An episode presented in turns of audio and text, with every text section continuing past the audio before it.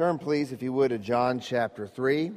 John chapter 3, we're going to begin in verse 22 and then look all the way down to verse 30. 22 to 30 is the passage of Scripture today. We are jumping back into our series called Seeing and Savoring Jesus Christ, which is a verse-by-verse chronological walk through the life of Christ as we go through the Gospels looking at Jesus Christ. The aim of the series is that we would see Christ more fully, savor Him more fully, and then therefore worship Him more rightly. And if you recall, we left off in John, the middle of John chapter 3. It's been a couple of months now. We left off to do a series for Christmas, for the Advent season, and then we did the Grow series, a short series, the beginning of this year. My desire with that series is to stoke us up to desire, growth, and holiness this year. And now we're coming back to our Seeing and Savoring Jesus Christ series. We plan to stay here for a while.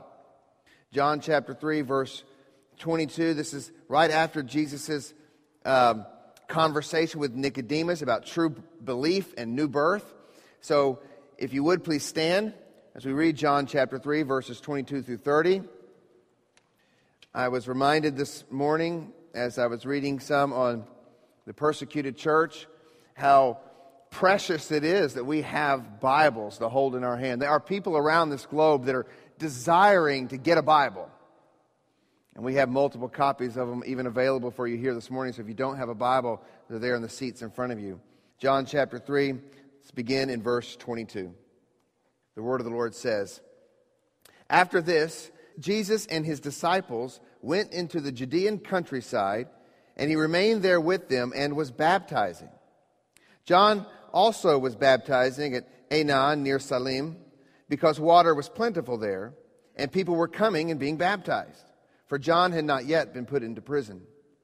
Now, a discussion arose between some of John's disciples and a Jew over purification. And they came to John and said to him, 'Rabbi, he who was with you across the Jordan, to whom you bore witness, look, he is baptizing, and all are going to him.' John answered, 'A person cannot receive even one thing unless it is given him from heaven. You yourselves bear me witness that I said, I am not the Christ, but I have been sent before him. The one who has the bride is the bridegroom.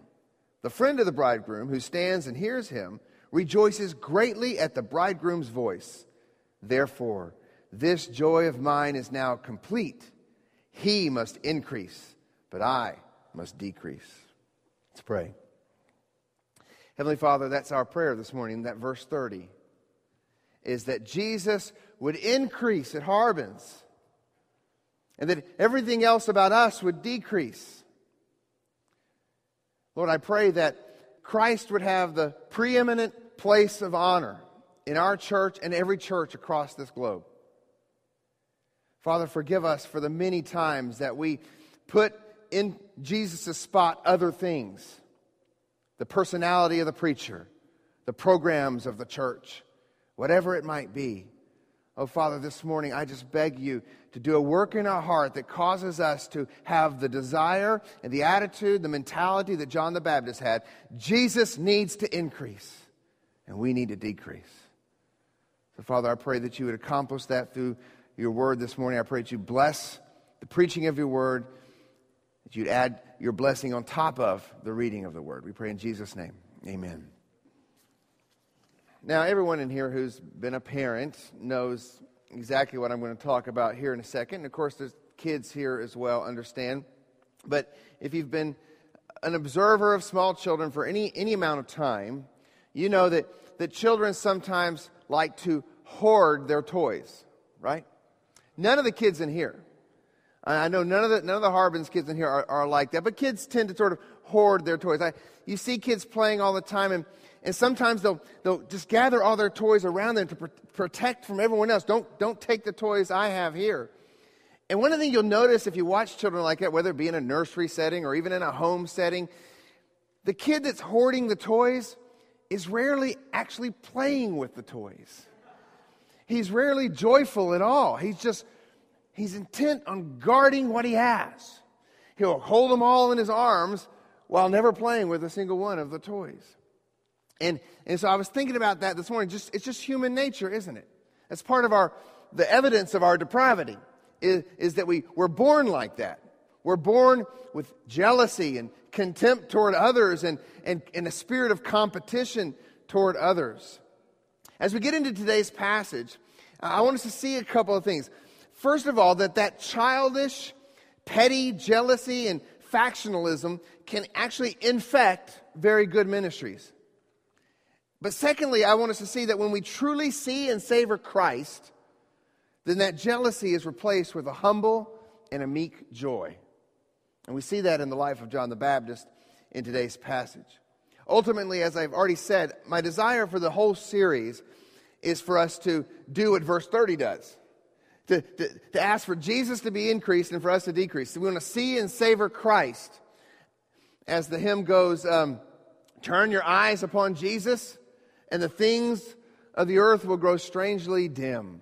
And that's our desire for this series. Christ increasing, us decreasing. Now, as I mentioned, we left off with Jesus speaking to Nicodemus. What an amazing passage of Scripture John 3:1-21 is. Jesus was helping Nicodemus understand the nature of true saving faith. Remember that there had been some at the end of John chapter 2 who had believed in Jesus, but their faith wasn't the type of faith to which Jesus committed himself to them. It was a surface level faith. It wasn't genuine. It wasn't saving. So in comes Nicodemus, who has a very similar type of faith, or the exact same type of faith as we see at the end of John 2. And he says something like this, Rabbi, we know that you're a teacher come from God, for no one can do these signs that you do unless God is with him. So sounds great. He's honoring Jesus. He has some sort of belief in Jesus. But it's not the faith that results from a heart that has been made new. It's not the faith that flows out of a regenerated heart. So Jesus then proceeds to inform Nicodemus about the true nature of saving faith, which is the fruit of new birth, and that new birth itself is a sovereign work of the Holy Spirit, and that it's a faith that looks not to oneself, but a faith that looks to the Son of Man, who is to be lifted up, just as Moses lifted up the serpent in the wilderness. It results in a new life of good works, works, according to the Apostle John, carried out in God. It's by His power. We have no record of how Nicodemus responds, though, to Jesus' dialogue with him here, at least not immediately. Later, perhaps, in the Gospels, we have hints that Nicodemus truly was a believer. And so it's after this conversation with Nicodemus that John the Apostle reintroduces John the Baptist. For in John the Baptist, we see a stark contrast to Nicodemus. We see a man of true and humble faith, a man who fully entrusted himself to the sovereign work of God. So let's dig into this passage this morning. Let me read the first couple of verses again. After this, Jesus and his disciples went into the Judean countryside, and he remained there with them and was baptizing. John also was baptizing at Enon near Salim, because water was plentiful there, and people were coming and being baptized, for John had not yet been put in prison. So Jesus heads out, and he sets up shop right close to where John the Baptist is already doing his ministry of baptism. And the first question that sort of pops into our mind as we read this passage here is what's going on here? What is this baptism that Jesus is a part of here, that he's carrying out with his disciples? John's is a baptism of repentance for the forgiveness of sin, and it points to the coming Messiah, which is, of course, Jesus. But what about Jesus' baptism? What is that? Let me just say there is some disagreement here. As to what the nature of Jesus' baptism compared to John's baptism. But I also want to say that I've landed on the belief that this is the same type of baptism as John's. Namely, it's a public declaration of repentance of sin and trust in the Messiah for the forgiveness of our sins. Only Jesus' baptism, obviously, wasn't pointing to another like John's was, but it was pointing to himself. Obviously, the symbolism of baptism would only have its full impact, like we've discussed in Romans 6, after Jesus dies and rises again, and we fully see the picture of baptism emerging. Thus, I would say that the baptism of John and the baptism of Jesus and the baptism of the post-Pentecost Christians, the church, are all the same. It's, number one, a public repentance of sin, a public profession of faith in the Messiah, and an identification with the Messiah, and also a symbolism of cleansing, of purification from sins that comes from the repentance of sin and faith in the Lamb of God, Jesus Christ. Matter of fact, I think the whole idea of Jesus being the Lamb of God, John's already called Jesus the Lamb of God who takes away the sin of the world. The idea of Jesus being the Lamb of God coming to cleanse, to purify his people is key to understanding the dispute that seems to arise in this text here. Verse 25, it says, "Now a discussion arose between some of John's disciples and a Jew over purification." And the discussion simply means an argument. It wasn't just they were sitting down and said, "Hey, let's talk about this." They got in an argument about purification. Now, at first glance, this verse seems to be out of place. Because what are they talking about here? Purification. Because the next verse, we have John's disciples jealous about what Jesus is doing. So what on earth is this discussion? And whoever this Jew is, he's not mentioned again. Why is it even here? Now, many commentators, and too many in my opinion, as I looked over this text over the past couple of weeks, just sort of dismiss this verse. They'll say, well, it's just sort of an incidental verse, it's just added, but it has nothing really to do with the story. I don't think so. Because John could have totally omitted that verse and the story still would have made sense. Jesus starts baptizing, John's disciples see him baptized, and they're jealous about it. But there's this little insertion about purification. I also say that based upon what John himself says at the very end of his gospel in verse 25 of chapter 21. He said, there are also many other things that Jesus did. Were every one of them to be written, I suppose that the world itself couldn't contain the books that would be written. In other words, Jesus did so much that John is being very selective here in what he chooses to put on paper. The paper is valuable, the ink is valuable, his time is valuable, and he's making a decision out of all the things that Jesus did. I'm just choosing to write about these things, and he inserts this little section about purification. What is that about? So I think John's been very careful, and I think he's purposely drawing our attention back to the concept of purification. John has already drawn our minds to purification back in chapter 2, verse 6. Do you remember that? There was the wedding feast at Canaan where Jesus turns the water into wine. Do you remember what the jars were that Jesus told to be filled up? The jars he used to change water to wine? They were purification jars. They were used for purification rites. Jesus could have picked any jars he wanted to. Matter of fact, there were jars that were used to carry wine. They were not the jars used for purification rites. But he chose to use those jars, and I believe it's the symbolizing of a new type of purification now on the scene. A new type of purification inaugurated by Jesus' ministry. It was Jesus' first miracle, that wedding at Cana. And he's inaugurating a new type of purification. And then earlier in chapter 3, in verse 5 of chapter 3, we have the mention of where Jesus is speaking to Nicodemus of being born of water and spirit. And we discussed, if you'll recall, that should have driven Nicodemus' mind back to Ezekiel chapter 36. Ezekiel 36 verse 25 is the verse that precedes the famous Ezekiel verse on having new birth, a new heart. So let me read it for you. Ezekiel 36:25 says, "I will sprinkle clean water on you, and you shall be clean from all your uncleanliness, and from all your idols I will cleanse you." And then we have verse 26, "And I will give you a new heart, and a new spirit I will put within you. And I will remove the heart of stone from your flesh and give you a heart of flesh." So new birth is very much attached to purification. Purification. So John is giving us all these images of purification as it relates to the forgiveness of sins and our new birth. And so John is the one who records John the Baptist's words when John the Baptist talks about the Lamb of God being Jesus who takes away the sins of the world. So as we read this where it says, a discussion arose between some of John's disciples and a Jew over purification, I don't think we just need to dismiss it. I think we need to think about what they're talking about here. So let me give you what I think is happening here.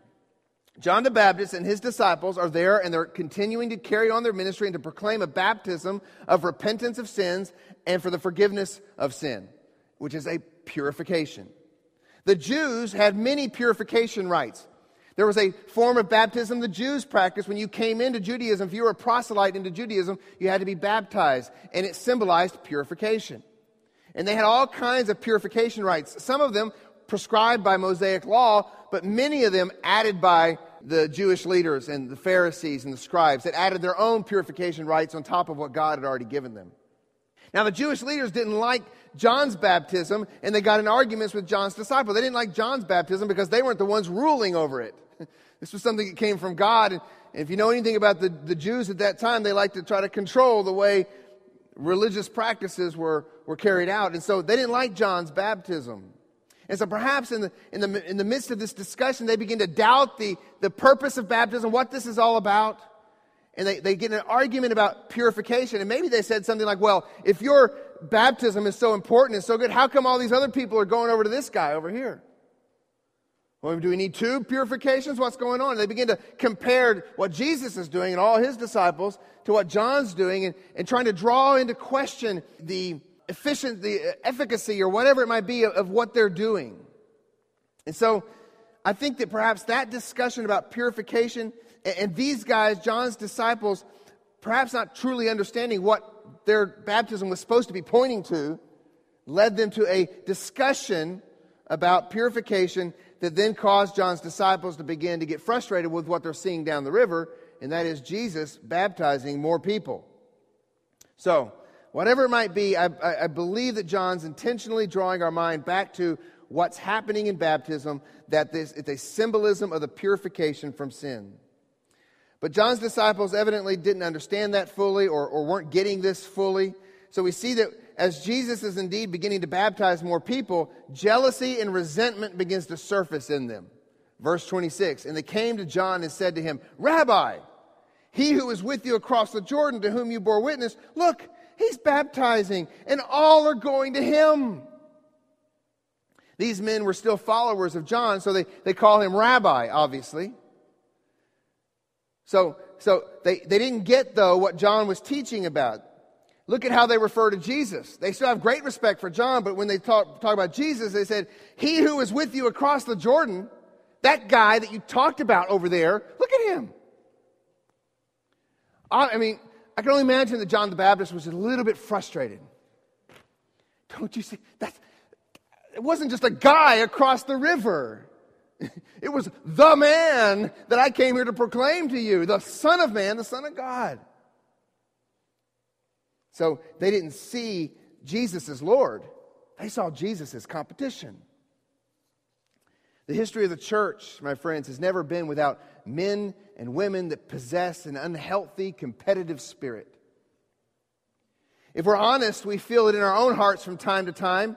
We who profess to be true followers of Jesus so often compare ourselves with others and operate out of a spirit of competitiveness, or simply react with begrudging covetousness when our own ministry, our own significance, begins to be eclipsed by another. J.C. Ryle, speaking on this passage, on this text, said, "There are never wanting religious professors who care far more of the increase of their own party than for the increase of true Christianity, and who cannot rejoice in the spread of true religion, if it spread anywhere but within their own pale.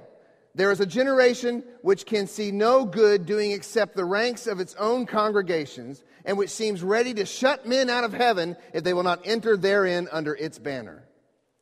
This too, my friends, is a failure to see Jesus as Lord, and instead put ourselves on a pedestal, limiting Christ's work to the way we want him to do it, in the venue we want him to do it. And so I hope today's sermon will be a very practical one where we observe from John the Baptist that a ministry that genuinely sees and savors Christ, a ministry that genuinely sees and savors Christ, is a ministry marked by humility and meekness. So let us therefore look at John's response to his disciples. Verse 27, John answered, "A person cannot receive even one thing unless it is given him from heaven." So the first thing I want you to see this morning is that John the Baptist, he knew the source and the sustainer of his ministry. He knew who it came from and who kept it going. John the Baptist knew the source and the sustainer of his ministry, namely God. I dare say that the first step to a humble and meek ministry is a serious grasp of the sovereignty of God. The first step to a humble and meek ministry is a serious grasp of the sovereignty of God. That's why I find it so ironic that many of those who claim to deeply believe in the total and absolute sovereignty of God are sometimes the most prideful people you can meet. And it saddens me because it shouldn't be the case. It just tells me that that person doesn't fully understand the sovereignty of God, because the sovereignty of God smacks down any pride there might be in our life. Truly seeing and savoring the sovereignty of God as presented in the Word of God should kill pride, kill arrogance, kill any self-sufficiency we might feel. John got it. A person cannot receive even one thing unless it is given him from heaven. Not one single thing. Not one thing unless it's been given to him from heaven. This ministry, my friends, this church is not mine. It is not yours. We did nothing to earn it. We did nothing to build it. We did nothing to gain it. It was given to us from heaven. And this is so counterintuitive to us sinners, especially pull yourself up by your bootstraps, make something of yourself, hardworking American sinners like us. It's so counterintuitive. We prefer a 10-point strategy to building a successful ministry over a simple trust in God's sovereignty. Give me 10 steps to get my ministry going. Don't give me, well, you know what? You can't receive anything unless God gives it to you. How about that? One step. That means you probably should be on your face in prayer about your ministry instead of trying to organize a way to make sure the 10 steps take place. John the Baptist understood this. A true grasp of the absolute sovereignty of God should kill pride. It should crush our obsession with numbers. It should shatter the comparison game. God builds the ministry, not men. I will build my church, and the gates of hell shall not prevail against it, Jesus said. He builds it as he sees fit. He is sovereign.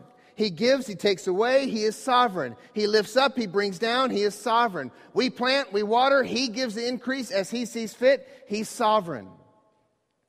Well, what about that church down the road? What about that church down the road that's running X amount of people on Sunday?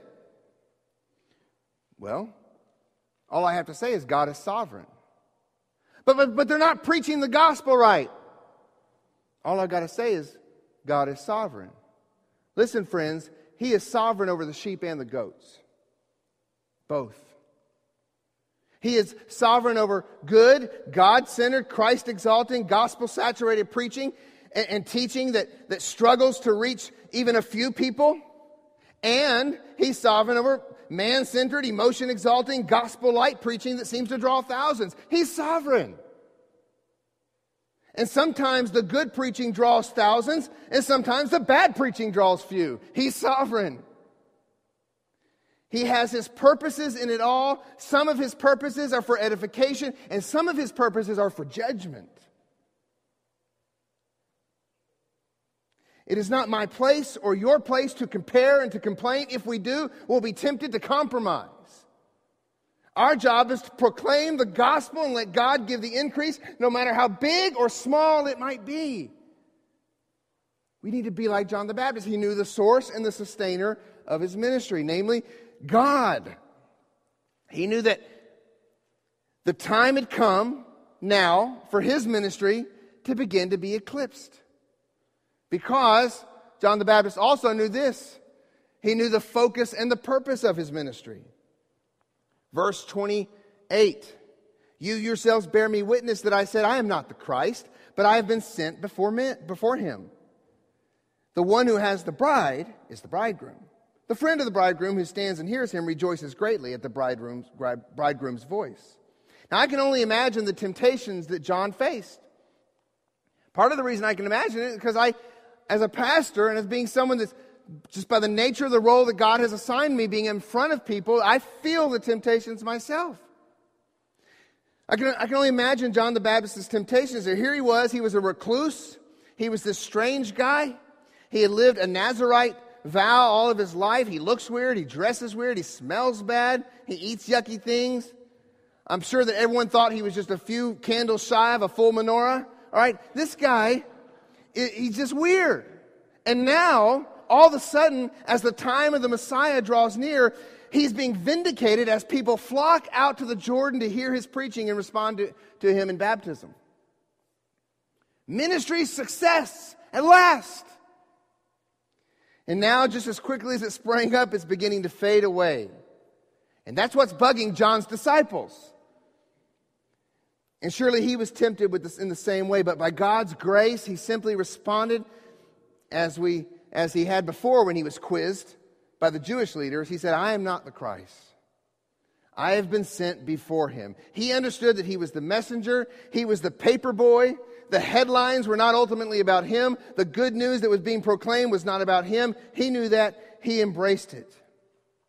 I'm so saddened in my own life and in my own heart when I begin, or I am tempted to think that this ministry is about me. I am saddened when I see other Christian ministries built on men. Empires built on names, on personalities, on celebrity. We live in a celebrity culture. My friends, the celebrity culture was designed by Satan himself. Designed for idolatry. I mean, Satan wants you to get your eyes off of God and onto people. So the celebrity culture is his making. He designed it to get our eyes off of God, to get our eyes on men. And sadly, within the church, that satanic culture has begun to gain a foothold. Have you noticed it? The celebrity culture within the church. Maybe it's not big in other parts of the world. Go to India, go to Pakistan, where being a celebrity Christian will get you shot in the head. But here in America, Satan's having a heyday. Yes, go after that guy. Get your eyes on him and his personality. He's a cool, relevant dude. Focus on him and not Jesus. Let him increase, Satan is saying, so long as Jesus decreases. I don't care how much you go to church, Satan says. I don't care how much you go to church and love being with God's people and love the preaching, so long as you are infatuated with a man and Jesus is over here decreasing all the time. He'll fill churches like that. Go for it.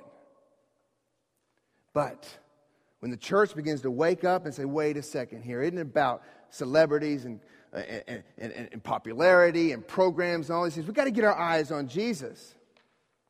Well, that's when the real battle comes in. I'm grieved at the increasing celebrity culture in the church. I'm grieved by how it affects me. Huge churches built on one man. You see it all the time. People primarily attracted to cool, hip, eloquent, relevant, put whatever word you want there, pastors. And the not so cool, hip, relevant, not so eloquent pastors are doing all they can to be like the hip, cool, relevant pastors. And doing a poor job of copying them. Oh, for more pastors, for more churches, for more Christians who had John's aim to glorify Christ alone. To help his disciples get the idea that Jesus alone was the one worthy of glory. John introduces a new picture of Jesus to help them understand this. He calls Jesus the bridegroom. John liked to do that. He liked to introduce mind pictures. He calls Jesus the Lamb of God. Talks about Jesus coming with a winnowing fork. And now here he is, the bridegroom. Verse 29. The one who has the bride is the bridegroom. The Old Testament is rich with symbolism referring to God's people, Israel, as the bride. And God himself as the bridegroom. Therefore, as John the Baptist calls Jesus the bridegroom, he is in no uncertain terms saying that Jesus is indeed Yahweh. Do you see, by John calling Jesus the bridegroom, he's declaring that Jesus is God. He's Yahweh. He's also saying that only those who follow Christ are the bride. Those who are going to him are the bride.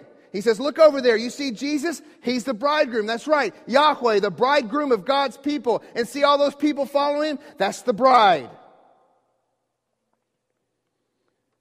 And my friends, if you are indeed part of the bride, you will want to see and savor the bridegroom. John was just the best man. He's just the friend. William Barclay says this about Jewish weddings. He said the best man in a Jewish wedding acted as the liaison between the bride and the bridegroom before the wedding. He arranged and presided over the wedding feast. He brought the bride and the bridegroom together during the ceremony. And later he would stand watch outside the bridal chamber as the bride readied herself and as the groom in another area readied himself. And he would guard against any false lovers who would try to get in.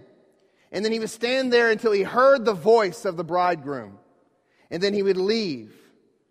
As the bridegroom went in to be with his bride, he would leave, and he would leave with great joy and rejoicing for his friend. The friend of the bridegroom, John says, who stands and hears him, rejoices greatly at the bridegroom's voice. So I want to draw our sermon to a close with this. Not only does John the Baptist know the source and sustainer of his ministry, he also knew the focus and the purpose of his ministry, namely to point to Christ. I think we also see that because of this, therefore, John the Baptist experienced the full joy of ministry. He rejoices greatly at the bridegroom's voice. John the Baptist's ministry had been a fulfillment of Isaiah 40. The voice of one crying out in the wilderness, remember? That's John the Baptist's ministry. His voice was crying out and it had been heard. But now, a new voice, a better voice, a more important voice, an infallible voice, the bridegroom's voice was ringing out, and it was time for the volume of John's voice to fade down as the volume of Christ's voice faded up. And nothing made John happier. He rejoices greatly at the bridegroom's voice. Oh, for the voice of Jesus to be heard in the church today. We live in a day of many, many voices. Loud voices, funny voices, foolish voices, blasphemous voices. There's only one voice that men must hear in order to be saved, for God has spoken life-giving words in these latter days through His Son. And the degree to which a minister is faithful to God is the degree to which he faithfully proclaims the voice of Christ. And he faithfully teaches this word because it is the voice of Christ. His voice. If I stand in this pulpit and tell funny stories and give little of His voice, then I'm allowing my voice to drown out His, and you get me out of this pulpit quickly. The voice of Christ has to go forth from the church, but I'm afraid in our culture today, there's lots of voices coming out of the church, but rarely are we hearing the voice of Christ. And it grieves me. I want Jesus' voice to be more fully heard in Harbin's as well. Oh, for the voice of Jesus to be heard. If there's anything I hope to be known for when I die, is that he spoke the words of Christ.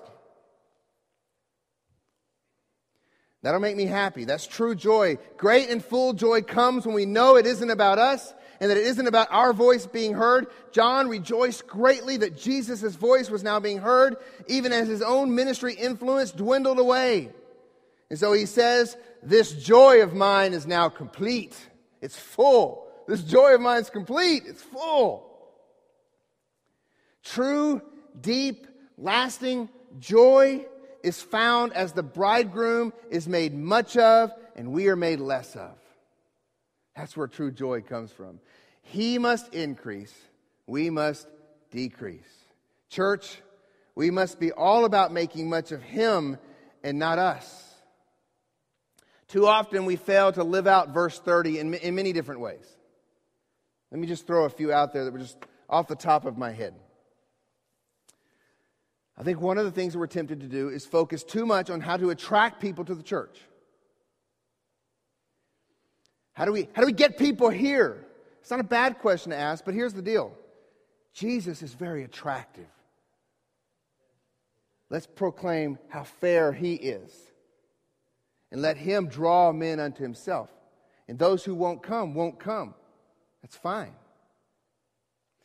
I think in the church sometimes we mistake fun for joy.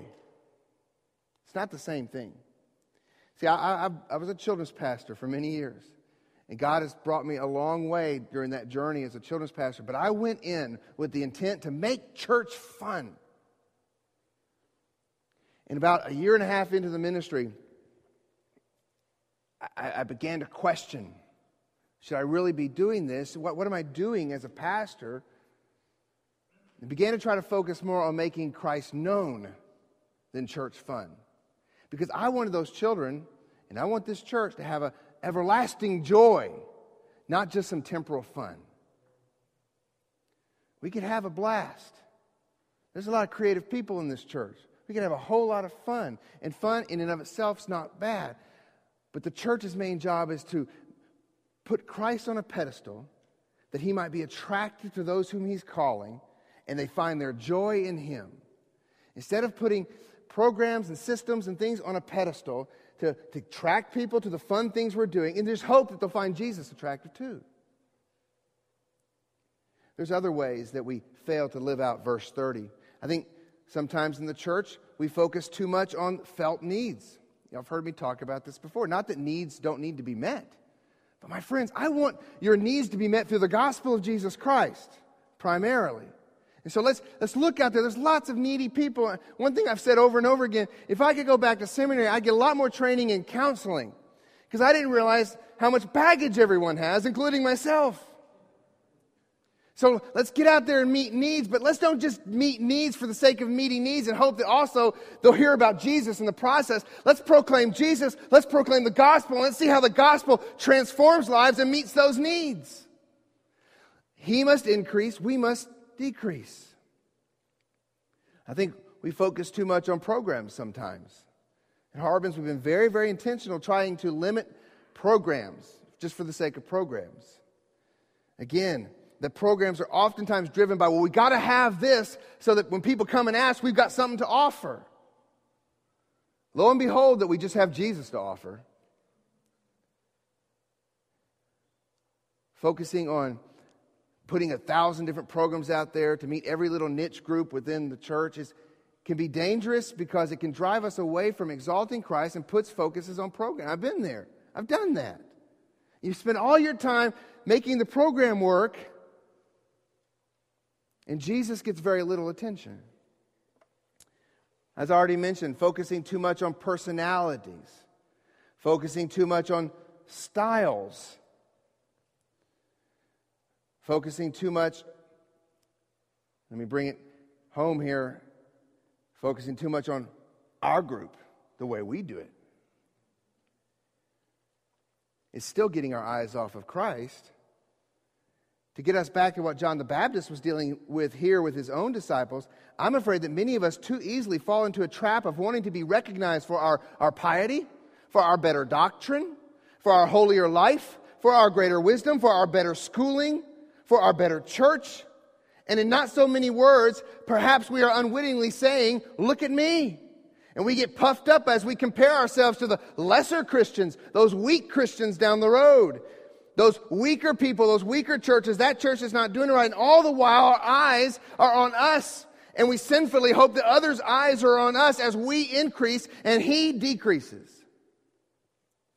A couple of passages to sort of finish us up with that this morning. Numbers 11. It says, a young man ran to Moses and said, Eldad and Medad are prophesying in the camp. And Joshua, the son of Nun, the assistant of Moses from his youth, said, my Lord, Moses, stop them. But Moses said to him, are you jealous for my sake? Would that the Lord's people were all prophets, that the Lord would put his spirit on them. Where are the courageous yet meek men that our church needs today? Where is the courageous meekness of Moses? Verse chapter 12 of Numbers would follow up and tell us that Moses was the meekest man who walked the earth. Paul said to the Philippian church, some indeed preach Christ from envy and rivalry, but others from goodwill. The latter do it out of love, knowing that I am put here for the defense of the gospel. The former proclaim Christ out of selfish ambition, not sincerely, but thinking to afflict me in my imprisonment. What then? Only that in every way, whether in pretense or in truth, Christ is proclaimed, and in that I rejoice. Where is the bold humility of a Paul in today's church? What then? Only that in every way, whether in pretense or in truth, Christ is proclaimed, and in that I rejoice. My friends, if the gospel's going out, we should be rejoicing. What would Paul... There's that verse again, rejoice. What was Paul rejoicing in? That Christ was being made much of. What was Moses rejoicing in? That the Lord was being made much of. And so what was John the Baptist rejoicing in? that Jesus was increasing and he was decreasing. It was their joy of these great men of the Scriptures to see themselves decrease as the Lord increased. It was their joy. And so to be like that, we have to beg the Lord to do a work in our heart because it's counterintuitive. Like I said, we're all like those children. And we want to focus on our group, our party, the way we do things, and our joy gets sapped. So just resting in God that He gives, He takes away as He sees fit. He's sovereign. He's even sovereign over the church down the road or wherever that may not even be preaching the gospel, and it grieves our heart. But you know what? We know God is sovereign, and He's allowing that for a purpose, and it may not be great purposes in our mind, but He's allowing it because He's sovereign. Let's see Christ increase. And so next week, as we continue in John 3, the rest of this chapter here, which I think is John the Baptist still speaking, even though the ESV takes the quote marks off of there. As John the Baptist continues to speak, he talks about how great this Christ Jesus is and continues to increase Jesus in the eyes of his disciples. So right now as we close, I just want you to bow your heads and close your eyes as we get ready for the taking of communion. I can't think of a better verse to finish on than he must increase and I must decrease before we take the Lord's Supper. Let's pray. Heavenly Father, Lord, our prayer this morning is that you would allow, through the work of the Spirit in our church, for Jesus to be increased and for us to decrease. And so, Lord, as we get ready to take the Lord's Supper and participate in this ordinance that you gave the church to do until you return, I pray that we would have hearts that are focused solely on Jesus Christ. And then as we take these elements, we realize we're proclaiming his death. What a great thing. What a great privilege we have to actually drink and eat, and in doing so, proclaim the gospel. So God, this morning I pray that you would stir up our hearts with proper affection for Jesus. Cause our minds, Lord, to see and to recognize any sin that might be in our life that needs to be confessed. We dare not take the Lord's Supper in an unworthy manner. So God, we ask now that you be with the rest of our time. I pray this in Jesus' name. Amen.